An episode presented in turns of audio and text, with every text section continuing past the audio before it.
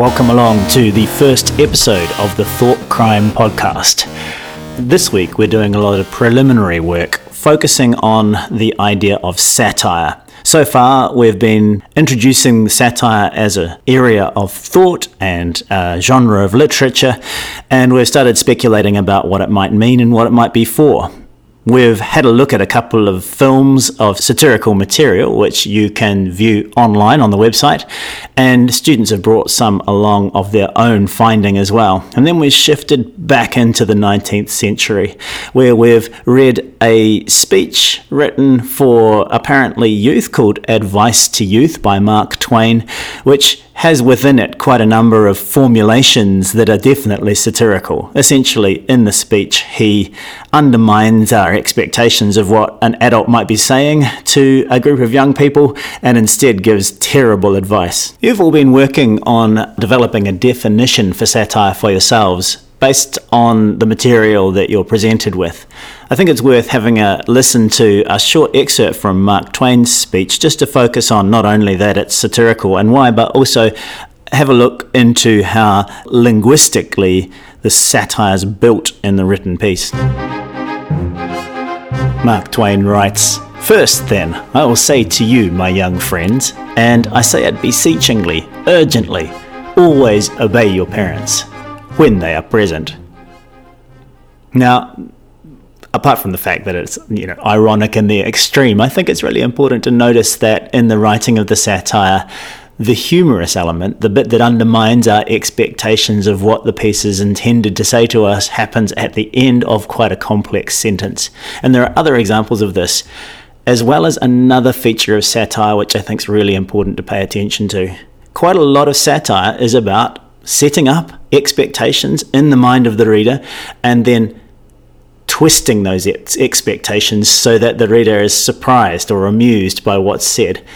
It has a subversive purpose. It subverts our expectations, and therefore it often comes up in literature and in society when people wish to critique something or mildly or gently or sometimes obliquely criticize something that perhaps is too much of a sacred thing to be directly criticized, or part, partly perhaps to appeal to the intelligence and the good humor of the audience in order to get an idea across that they might not otherwise be that interested in hearing about.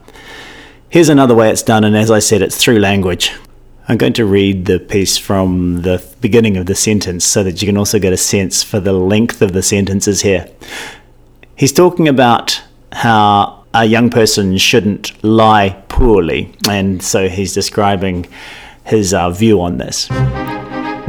Some authorities hold that the young ought not to lie at all. That, of course, is putting it rather stronger than necessary. Still, while I cannot go quite so far as that, I do maintain, and I believe I am right, that the young ought to be temperate in the use of this great art until practice and experience shall give them that confidence, elegance, and precision which alone can make the accomplishment graceful and profitable patience, diligence, and painstaking attention to detail. These are requirements. These, in time, will make the student perfect. Now, all that language of accomplishment and grace and profitability, patience, diligence, painstaking attention to detail, that's all being presented as the means by which people should lie.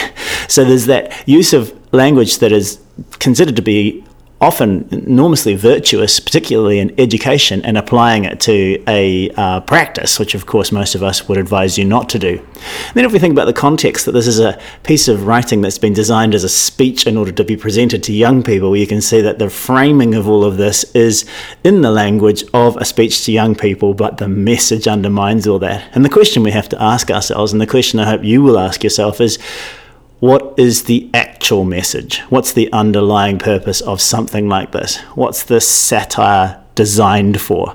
Now, it can be the answers to that can be a whole range of things, and I think they are many things. So it's totally acceptable to say it's done because it's funny, but I think it's also important that we consider how it's funny and what are the purposes these kinds of mechanisms of language might be put to.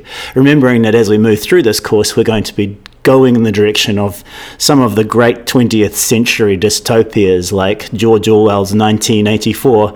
And in doing that, we're going to be looking at his position on how language is being used in his society at the time and in his fictional world of uh, Oceania to manipulate and control people. So at the moment, we're dealing with this in the form of humour, but it's going to get darker.